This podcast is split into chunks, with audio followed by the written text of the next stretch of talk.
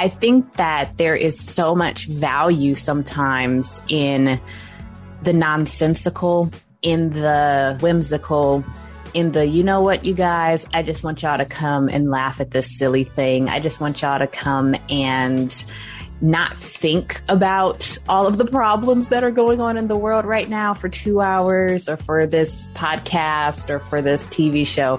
We actually don't want to bring any of that in here because levity is something that we also need sometimes. What happens in between is all about the awkward middle phase of creation. You know, after you've taken your first steps, but before you get to enjoy the fruits of your labor. Join me, Athena, as I learn from artists, creators, and entrepreneurs about the tactical and emotional methods they use after the initial excitement of following your dreams meets the reality of following your dreams. Hi, everyone. Thanks for joining us for another episode of What Happens in Between. Today, we have the Casey Willis, who is a creator and arts advocate based out of Atlanta. She founded the production company Could Be Pretty Cool, whose mission is to produce unique creative experiences to inspire community building through the arts. Casey has also done a lot of incredible work in the theater scene or has hosted several podcasts, including You Heard Me Right. Hi, Casey. Hey, how you doing? I'm doing well. How's it going over there? It's dark and stormy and rainy, but all things considered, I can't complain. Yep. Love to hear it. so we're going to start. I didn't think we were going to start here, but you're really into horror films. Mm-hmm. so are storms, I guess to me, like part of the aesthetic of someone who would be into horror films, like storms would kind of be like your jam. I don't mind a good thunderstorm. They are definitely just one of the natural phenomenons that have one of the most interesting and iconic sound identities, mm-hmm. which is mm-hmm. all like really nerdy sounding. But yeah, no, I don't mind a thunderstorm when I can stay inside and enjoy them. Right. Okay. Makes sense. Mm.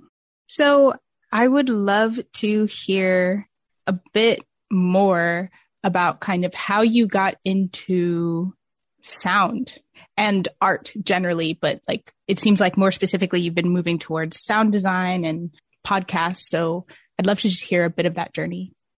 Sure. So growing up, I was really into music. I played piano, guitar, bass, and ended up majoring in music in mm-hmm. college. I thought that I wanted to be a superstar producer like Pharrell and Timbaland, but upon graduating during the Great Recession, learned that that was not a job that people were hiring for, but what people were hiring for were people who were on the technical side of audio, mm. engineers, people who could run live sound, people who could do the jobs in audio that perhaps seem less glamorous, but are also incredibly important.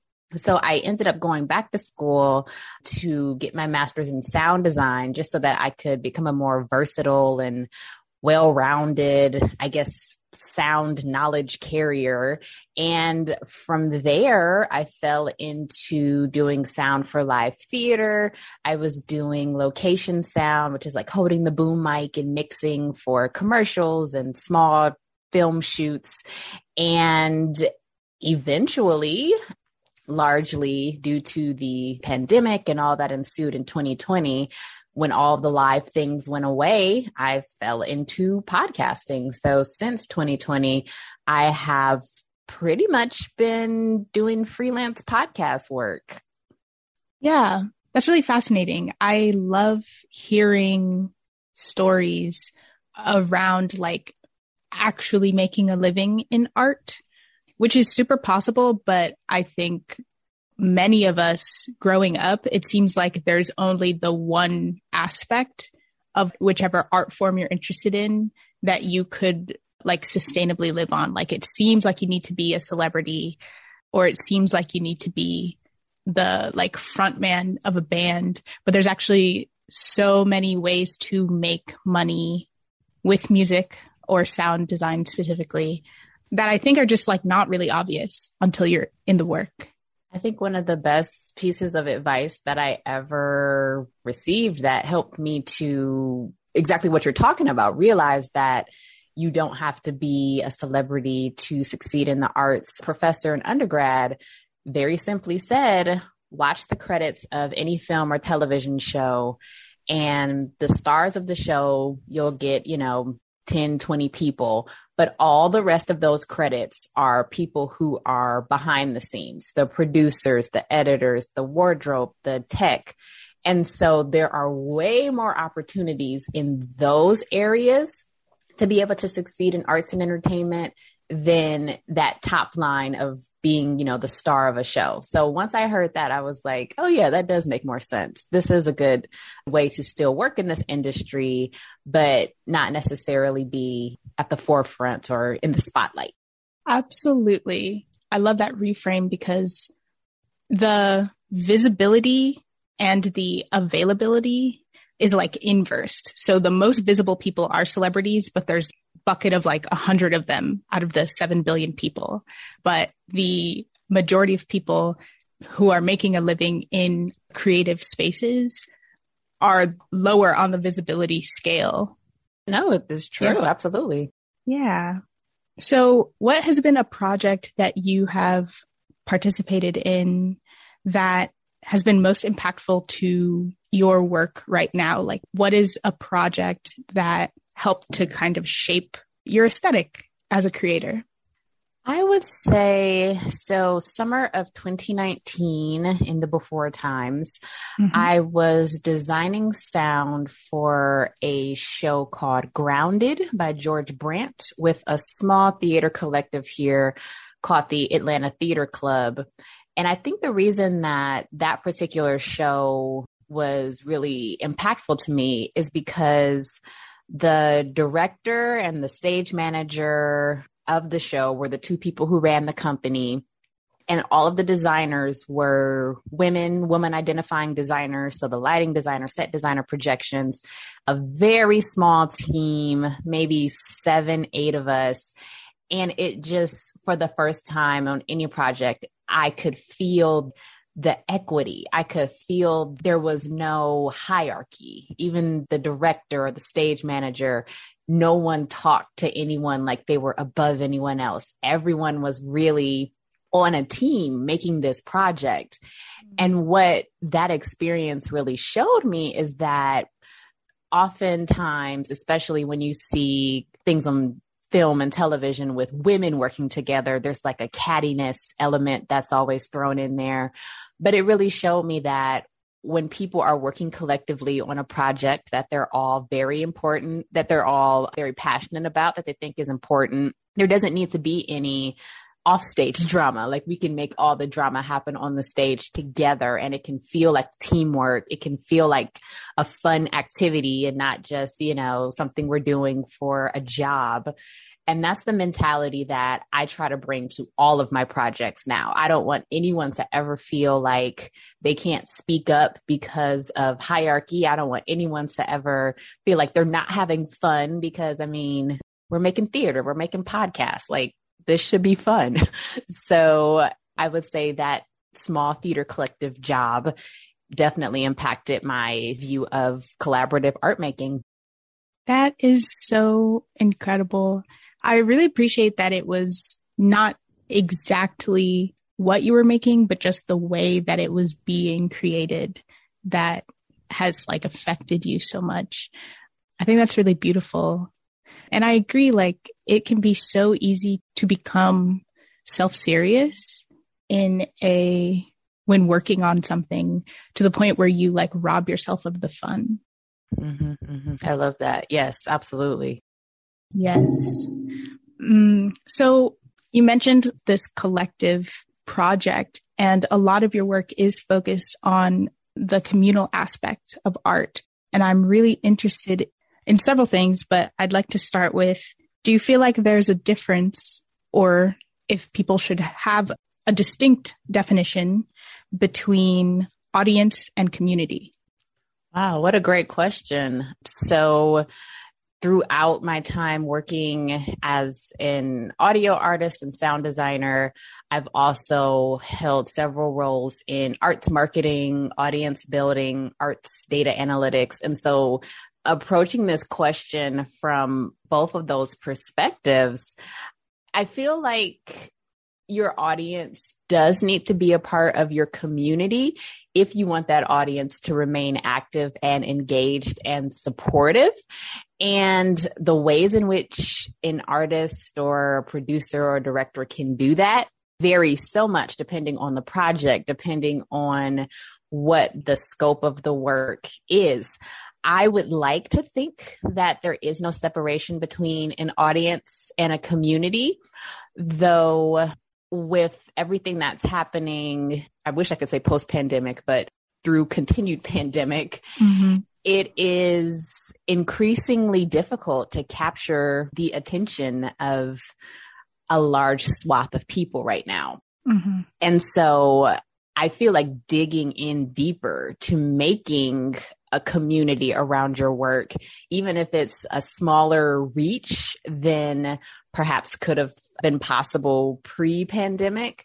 I think that's really more important right now. Having that small, dedicated collective of people who will tune in to every episode, who will leave a review, who will leave a comment, even if it's only a fraction of, you know, potential listeners right now, holding on to people who are, are just really into what you're doing is to me more important than just getting numbers right now.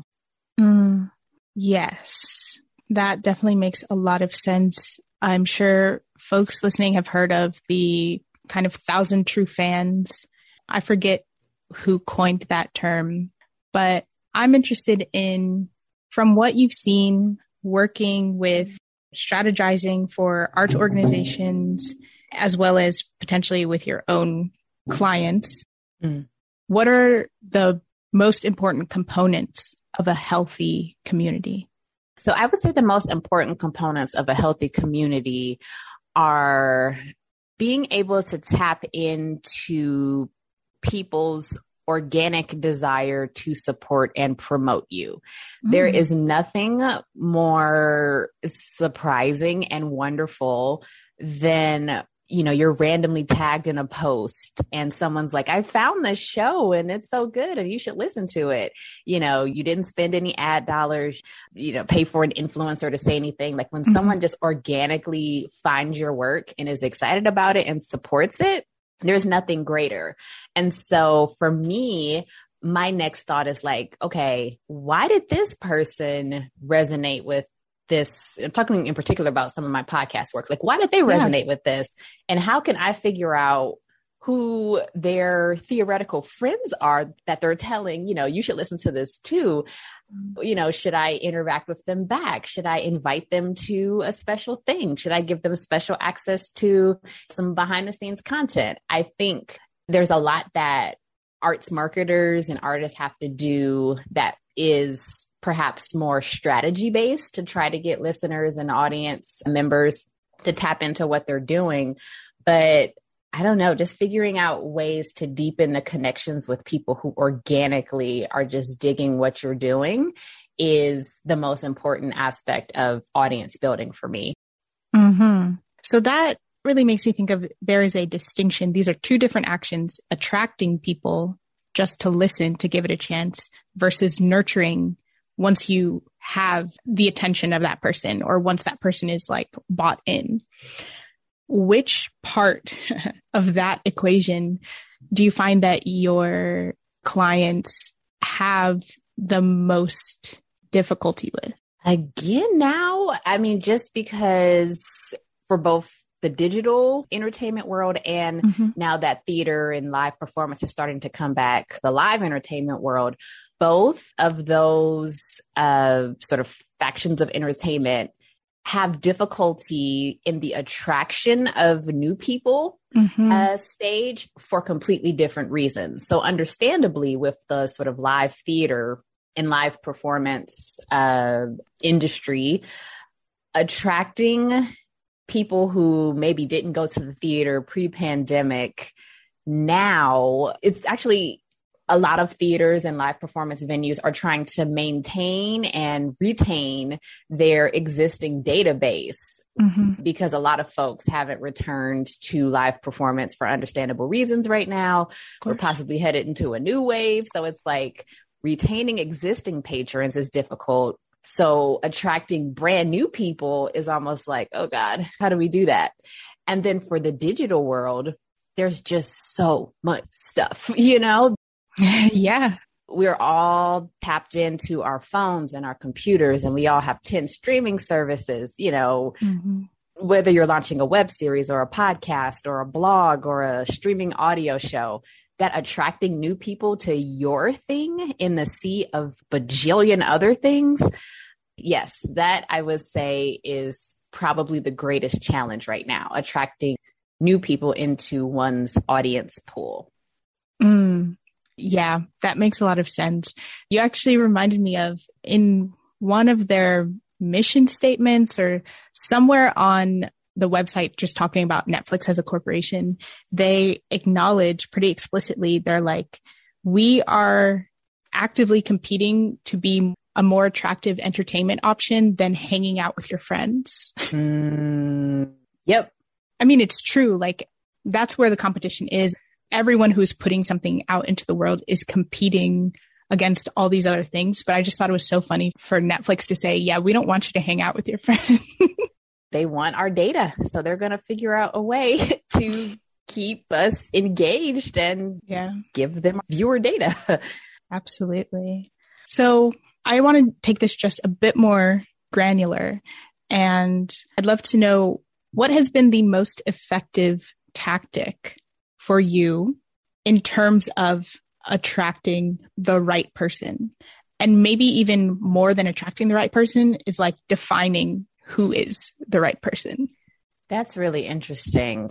I have done a lot of thinking and musing over how an individual artist or an arts organization can draft their fantasy audience. Mm. And my thinking on this has changed a lot uh, post pandemic, of course. Mm-hmm. I would say pre pandemic, there is an arts marketer and audience builder that I really admire named Sarah Lawrence.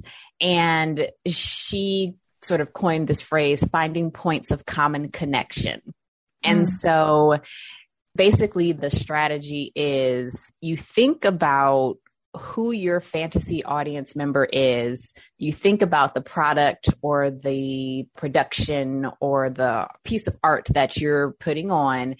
And it's almost like connecting the dots, those points of common connection. So, for example, let's say you're a theater company who's doing, I don't know, let's just say something, some Shakespeare play, and you want to attract Latinx Gen Z students and so it's like, okay, what are some of the commonalities or would this student be listening to that we could utilize in our marketing for them to see a TikTok video, you know, about our play and they would get excited about our play?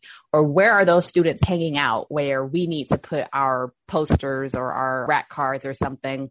And just really getting granular about specifically who your audience archetype is, who your fantasy audience member is, and trying to figure out what sort of, I don't know, breadcrumbs can we drop to eventually get them to pay attention to what we're doing.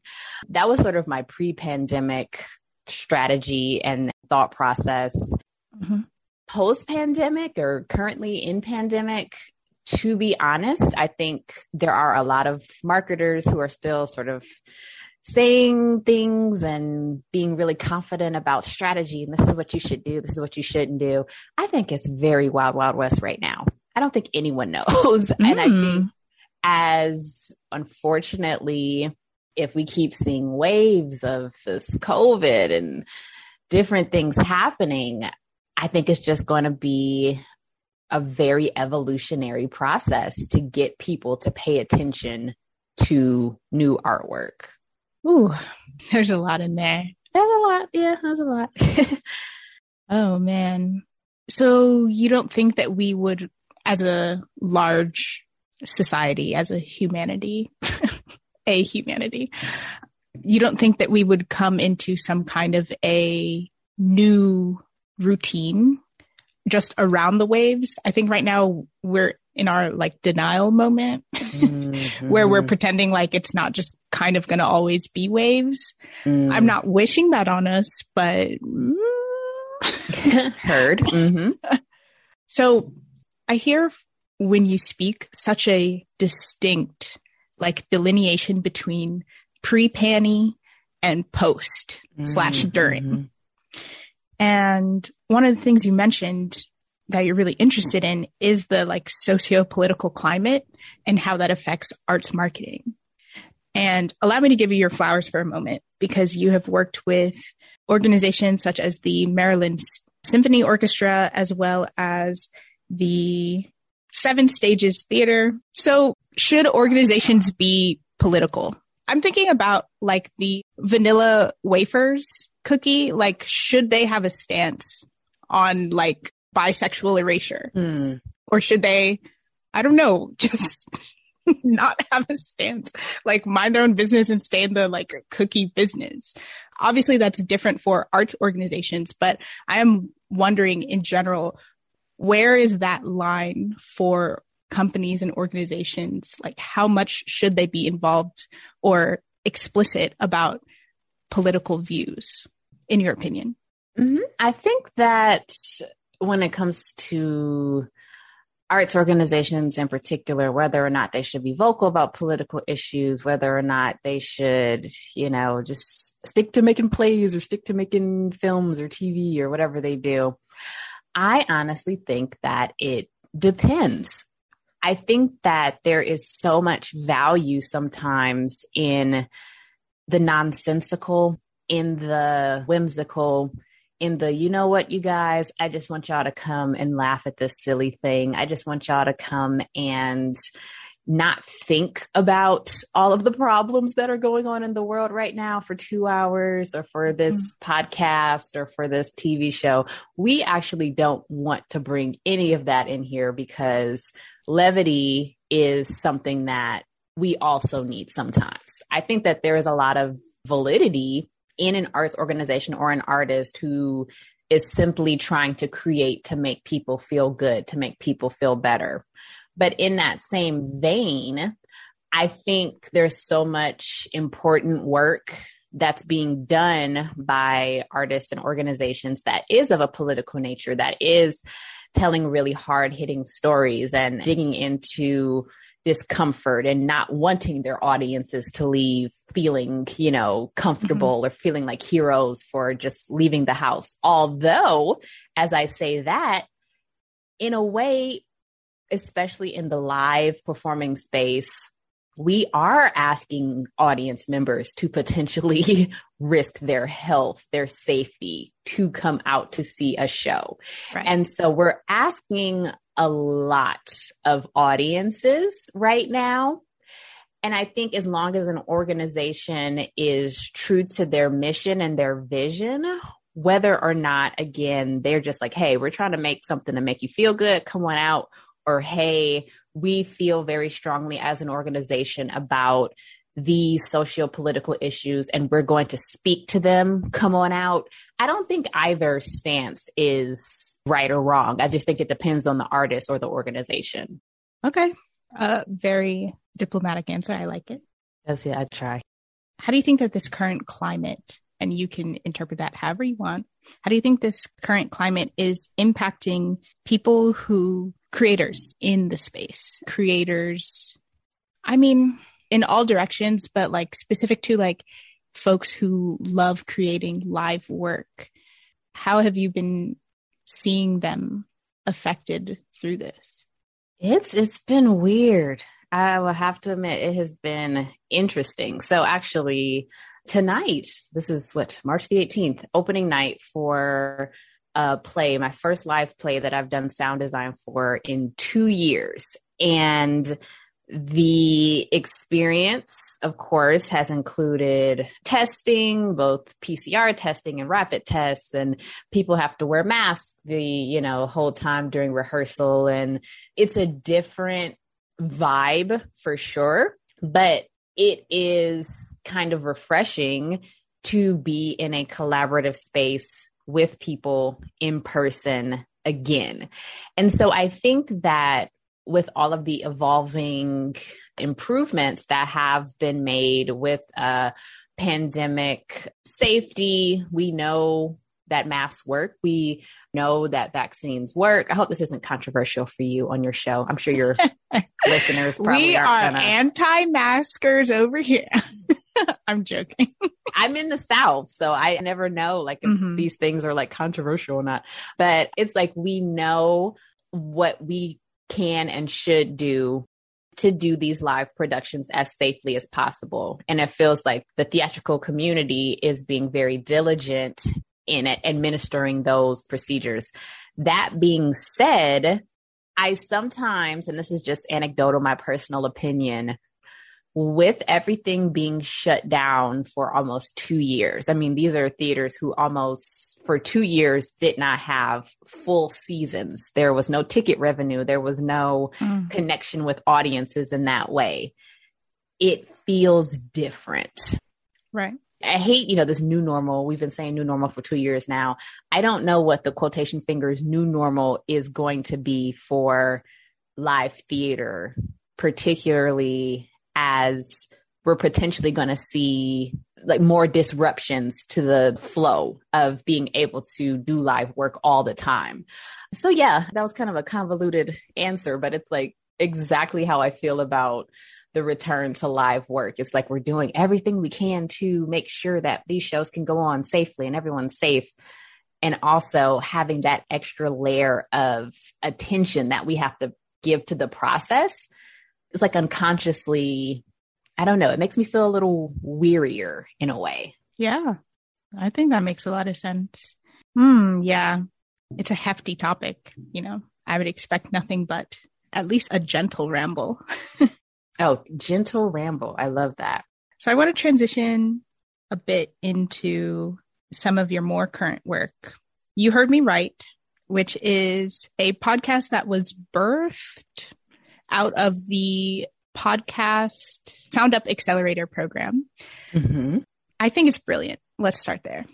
Oh, thank you. I think it's a really brilliant concept. I love the way that you interact with the fact that every person receives, like, you can give five people the same exact theme or the same exact, like, piece of content, and there will be completely different reactions and interpretations. So I really love that you were able to capture that in podcast form. Oh, That's thank really you.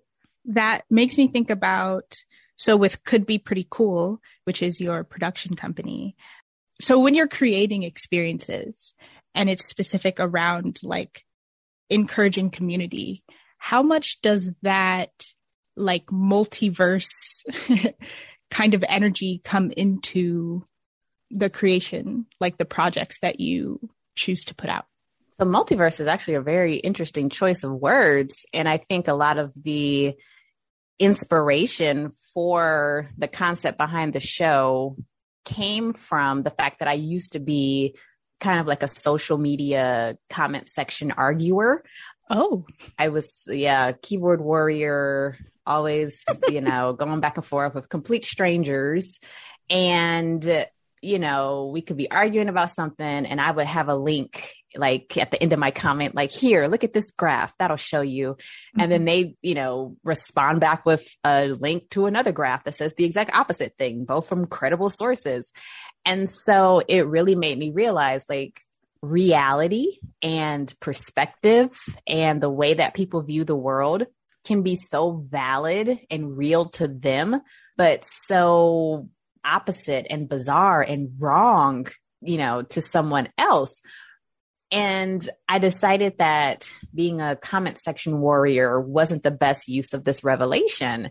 And so instead, I wanted to figure out a way to use the power of anonymity, the power of wanting to say something about a particular piece of input to someone else, but not feeling like you have to be argumentative about your opinion, about your perspective. Like just being able to say how you feel without I don't know, having to one up somebody or try to be the smartest person on the thread. I don't know. And so, in a non argumentative format, and you know, we've had some heated moments during our in person group discussions when we finally bring all the guests together. But I mean, it's just so much easier to be snarky and rude and all of that behind your keyboard when you're in person with someone who you've never met before, and especially when you're already connected through something positive, you've just made a sort of collaborative artwork together. The I don't know, the vibe just completely changes. And so that's really what I wanted to show with this podcast. Like we have so much capacity to like be jerks to one another, but mm-hmm. like we could also just, I don't know, discuss our differences and hang out and chill. And it's not a whole thing. So, yeah. Yeah, I really love it. I think in some ways, there's already a connection to the artist when you're mm-hmm. like mm-hmm. interacting with the work, or there's some kind of, even if it's not a connection with that artist, it's like you found it because it was suggested. So there's like either an algorithm or a person who knows you who's like brought you into the world of that work. But with your show, what I really appreciate is like it is truly anonymous. Like you're just receiving the product upon mm, like mm-hmm. to react to. And yeah, I think that's interesting. Oh, thank you. I yes. Uh, yeah. I'm glad. Yeah, no, it's really cool. How was the accelerator program in general? Did you find that to be a very communal space? It was an absolutely incredible experience. It was very rarely do individuals who have never tried a thing before have the opportunity to be selected to cultivate a skill set that they never previously had. and mm-hmm. so, I mean, I had zero podcasting experience before the accelerator. I just had an idea. And to have received the training, you know, in the workshops during our accelerator to have just received like positive feedback, like, oh, yeah, you know, your show sounds kind of weird, but interesting. Yeah, mm. keep going. you know, it was like, wow, I might have a not horrible idea. Mm-hmm. And that's something else, sort of going back to talking about the impactful, the impact that not just a piece of artwork can have, but the process that is a similar attitude that I want to bring to future collaborations as well. I don't think that it's as important in creative fields for someone to have had specific experience doing a thing. If they have a good idea, if they have good work ethic, if they have passion, I think giving people a chance could potentially be worthwhile for so many different people. So, yeah, it was just a really I don't know, it was just a really low pressure experience that helped me to learn that like I could do this, like I could be a podcaster. That's amazing. That's so lovely to hear. Cacao. Now it's time for the seedling round where short questions lead to tasty answers. Mm, okay.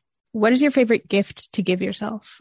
My favorite gift to give myself is I would say, oh, wow. My favorite gift to give myself are really funky 70s style long sleeve sort of mesh dresses that I never actually wear, but I totally will at some point.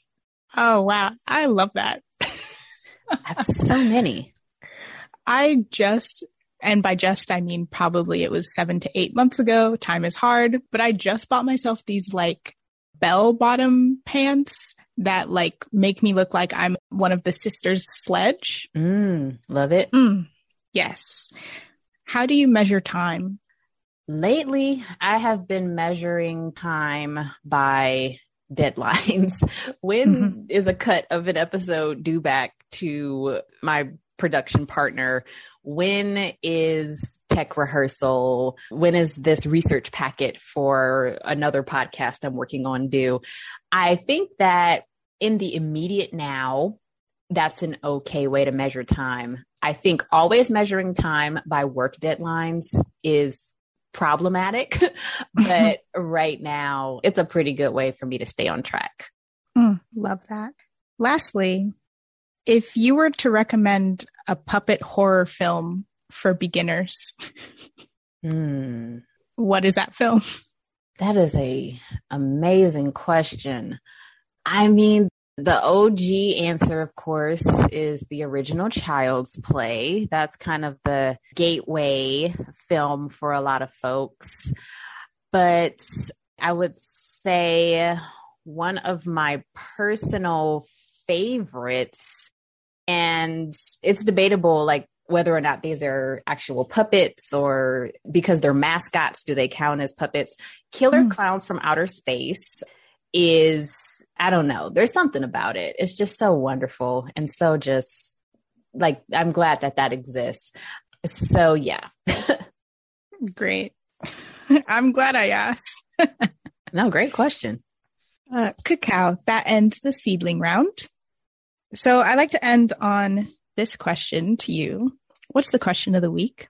The question of the week is how can I improve my active listening skills? Oh, that's an excellent question that I too am asking myself. Mm-hmm. Mm, oh, that was good. The mm. okay. Well, thank you again for being on the show. And where can people connect with you? you can find me on Instagram, Casey Share number one. You can find me on couldbeprettycool.com. I'm there too sometimes. Mhm. Yeah, you can say hi. And I think around the time that this will be coming out is before you'll be speaking at the Black Podcast Festival. Mm-hmm. Do you know the dates on that? May 28th is when I'm speaking. Awesome. Okay, so if you are listening and tickets are still available, be sure to grab those if you're interested. Folks, thank you. You know I appreciate your ears. I will catch you in the next one.